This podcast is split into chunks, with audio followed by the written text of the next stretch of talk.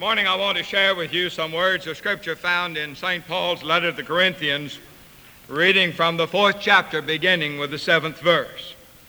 The Apostle Paul writes, But we have this treasure in jars of clay to show that this all surpassing power is from God and not from us. We are hard pressed on every side, but not crushed, perplexed, but not in despair, persecuted, but not abandoned, struck down, but not destroyed. We always carry around in our body the death of Jesus, so that the life of Jesus may also be revealed in our body. For we who are alive are always being given over to death for Jesus' sake so that this life may be revealed in our mortal body. So then, death is at work in us, but life is at work in you. And from these verses, I lift up a portion of the eighth and ninth verse for your special consideration, as the Apostle Paul says, We are troubled on every side, yet not distressed. We are perplexed, but not in despair. Persecuted, but not forsaken. Cast down, but not destroyed. One of the modern playwrights, a man who is an existentialist by philosophy, has written a play entitled No Exit, in which he describes what he sees or what he feels to be the human situation.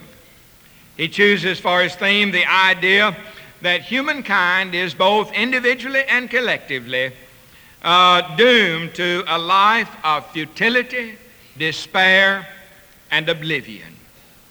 The title of his work, No Exit, aptly describes his feelings about our human situation. For he goes on throughout the play to say there is simply no escaping a fate of doom and, and no hope that things will ever be different. The whole work is built around the idea that human, that the, that human life, both individually and collectively, is built around a philosophy or an ideal in which there is no hope and from which there is no escape.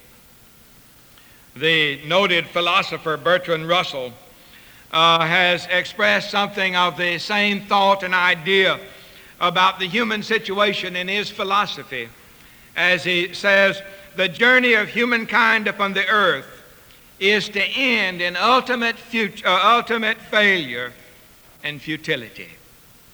Everything which has been accomplished, he said, will be wiped out. He goes so far as to say, even the prayers and the hopes of the whole human race cannot prevent an ultimate destruction. And in reality, this is the thought of people in every age and every generation. You can look back across the pages of history and listen to some of the wisest and noblest souls who ever lived and they inevitably look at the human situation and say to us, in one way or another, we are headed to a, a fate of futility, a fate of doom, a fate of despair. You may recall the words of the psalmist as he quoted individuals of his day who expressed something of the same thought and idea. And the psalmist, in summing up the thoughts of his own generation, said, the fool has said in his heart, There is no God.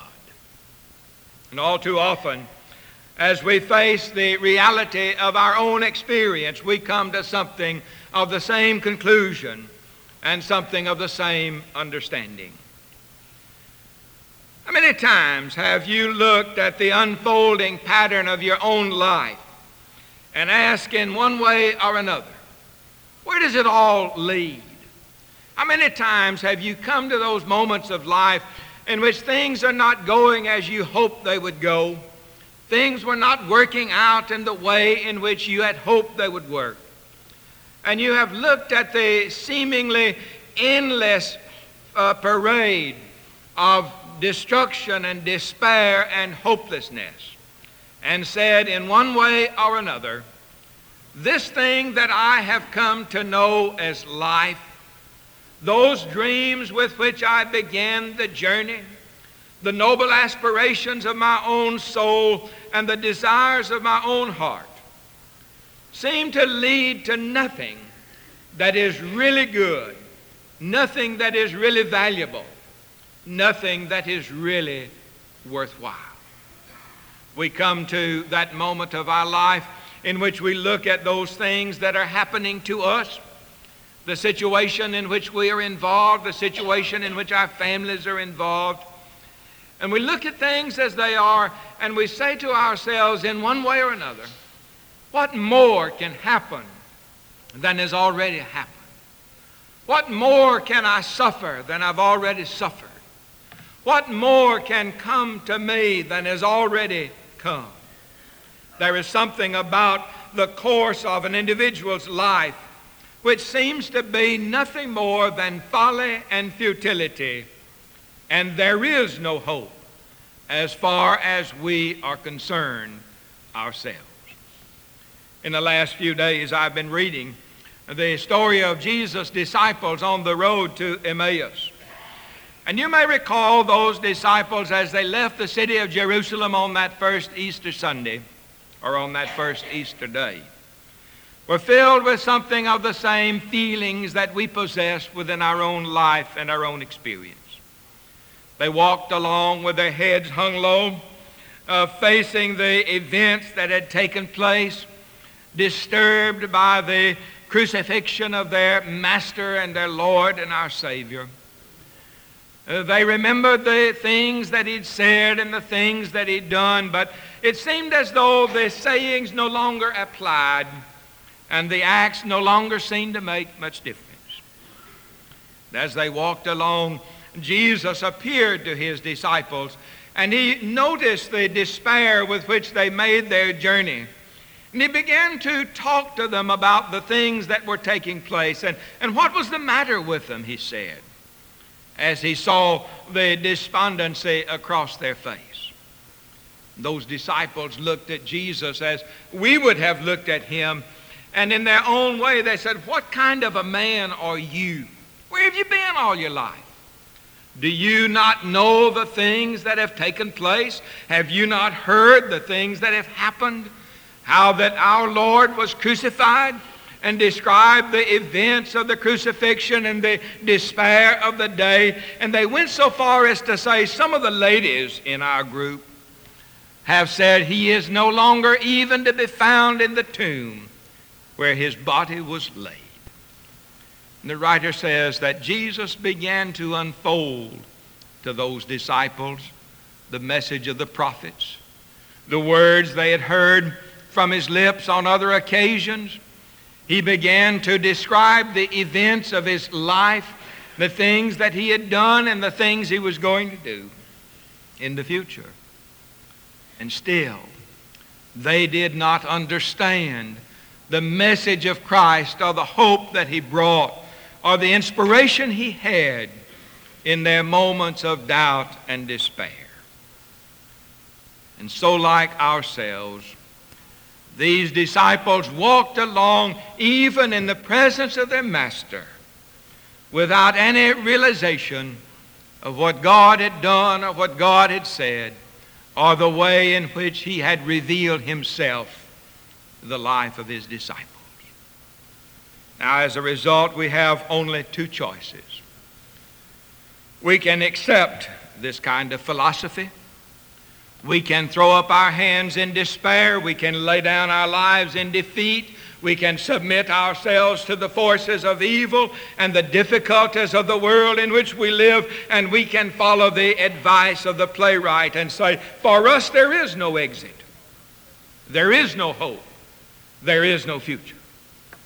Or we can listen to the message of Christ and the Christian faith, and we can adopt for ourselves the note of triumph with which the Apostle Paul shares the truth of Christ and of Christianity. and we can press on toward the future in spite of what we feel at the moment, in spite of what maybe we even believe within the deep recesses of our own soul. We can follow the admonition of the playwright and throw up our hands in defeat, or we can accept the words of the apostle as he said, even though we are troubled on every side, we're not distressed. Even though we are perplexed about the things that are happening and the conditions of life and the world in which we live, we're not in despair. Even though we may be persecuted as a result of the direction in which we have chosen to go, even though we may be persecuted from within and by some of the thoughts of our mind, we're not forsaken. Even though we are cast down, and I'm sure that multitudes of people in our world today, and many under the sound of the voice, are downcast as a result of the things that are taking place. But we're not destroyed.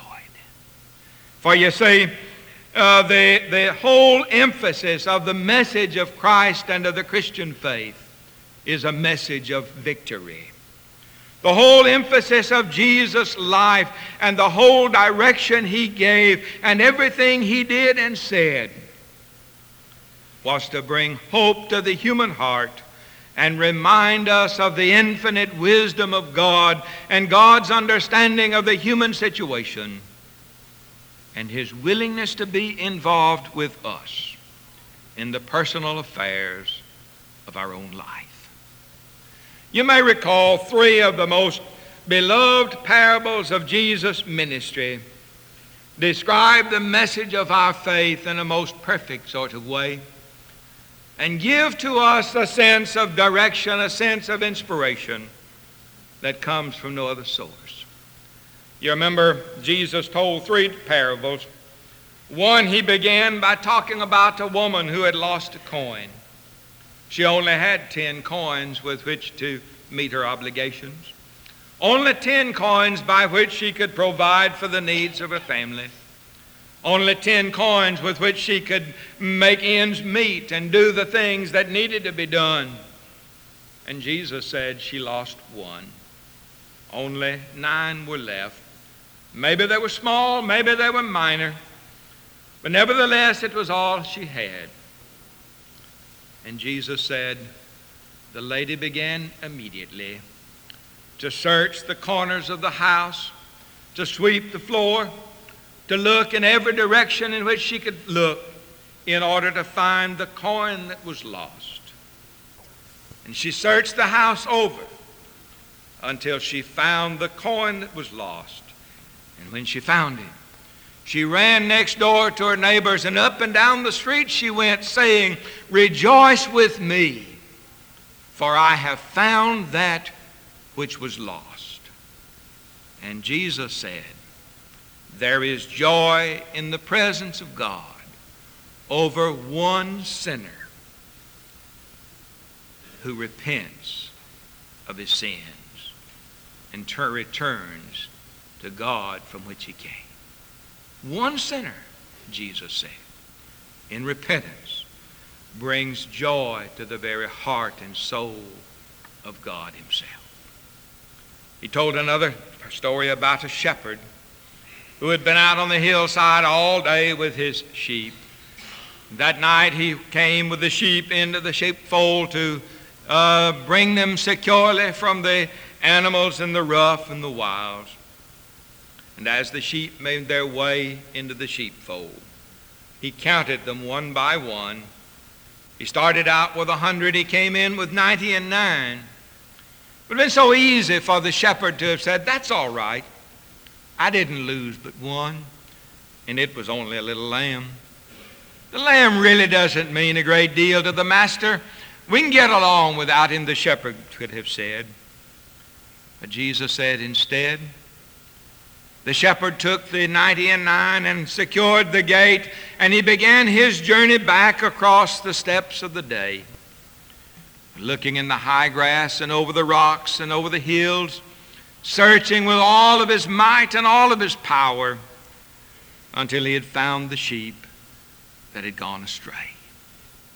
Never giving up, never letting go, never losing sight of the fact that that one sheep, small though it was, insignificant though it might have been, was still a part of the trust and charge which had been laid before him and to which he was obliged for the master.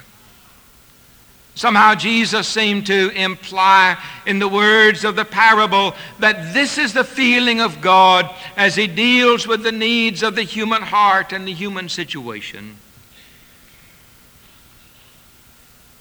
In those times in which we feel ourselves on the mountainsides, those times in which we are clinging uh, almost hopelessly to nothing more than a hanging vine, if you will. We're never away from the heart of God. We're never lost from His sight and never forgotten and never forsaken. When he begins to look at the world and, and it seems to be moving in a fine direction and everything seems to be all right and life seems to be going all well as far as our friends and neighbors are concerned, God understands the problems with which we're faced. He understands the difficulty of our situation. And when we walk through the valleys of the shadows of life, God is there with us to provide the strength we need and to lift us in his arms and hold us close to his chest and say, You are of value. You are of meaning. Life is worthwhile. Then he told perhaps the most beautiful story that's ever been told. A story that is almost impossible for one to repeat without tears in his eyes and feelings in his heart. He told about a a son. A young man who had started out on his own, a young man who had everything the world could ask or the world could desire, the half of his father's goods. He had it all. The world was at his doorsteps, and he could go out and he could do anything he wanted to do, be anything he wanted to be. And Jesus said he wasted his life and his substance in riotous living. And we have come to call the story the prodigal son. But the truth of the story is not found in the words the prodigal son. The truth of the message is the waiting father. For day after day, month after month, even year after year, I suspect, that father would walk down the path to the road and look both to the right and to the left in the far distant as far as he could see in hopes that one day the son would come back. One day he saw him.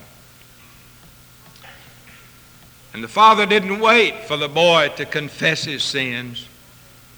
He didn't wait for the son to apologize for what he'd done and what he hadn't done. He didn't wait for the boy to say, No longer am I worthy to be called your son. Make me as one of your hired servants. Oh, no.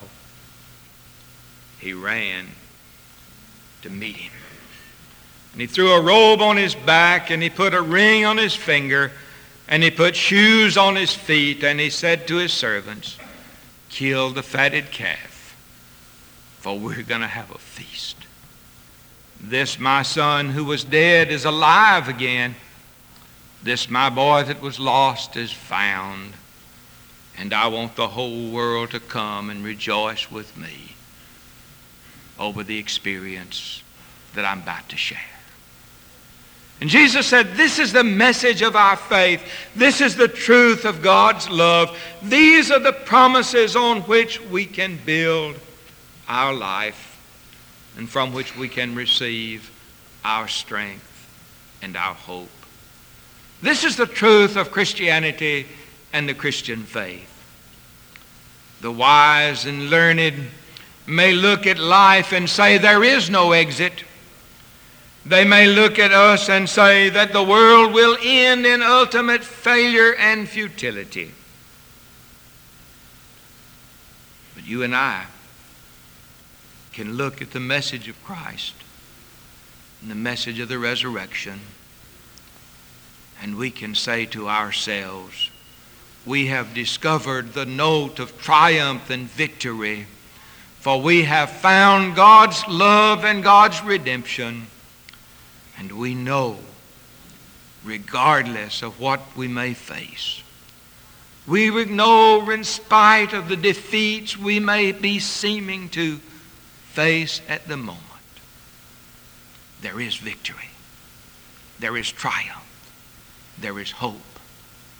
There is God waiting to relieve us the burdens of ourself and bestow upon us the rights of the family, the privileges that it has, and the possibilities that are open to us as a result of what God has done for us. Is it any wonder then that Saul of Tarsus, after his experience uh, on the road, could look at life and say, We are troubled. Nobody denies the troubles of life, yet we're not distressed. We are perplexed. Nobody denies the difficulty we have in understanding things that, go, uh, that are going on within our world. We read the papers, we see the television. Certainly we have questions, and yet we're not in despair. We may be persecuted, but we're not forsaken. There may be times in which we are downcast, even as the disciples on the Emmaus Road were cast down. But thank God we're not destroyed. Because one day, God took the forces of evil and engaged them in hand to hand combat. And even though it required the life of his son, he brought the message of hope and the resurrection and the victory on which we can build today, tomorrow, and forever and forever. Thank you, O God, for the way in which you have met the needs of our life and the promises you have made and the hope with which you've endowed the human heart with the presence of our Savior, Jesus Christ. It is in his name we pray. Amen.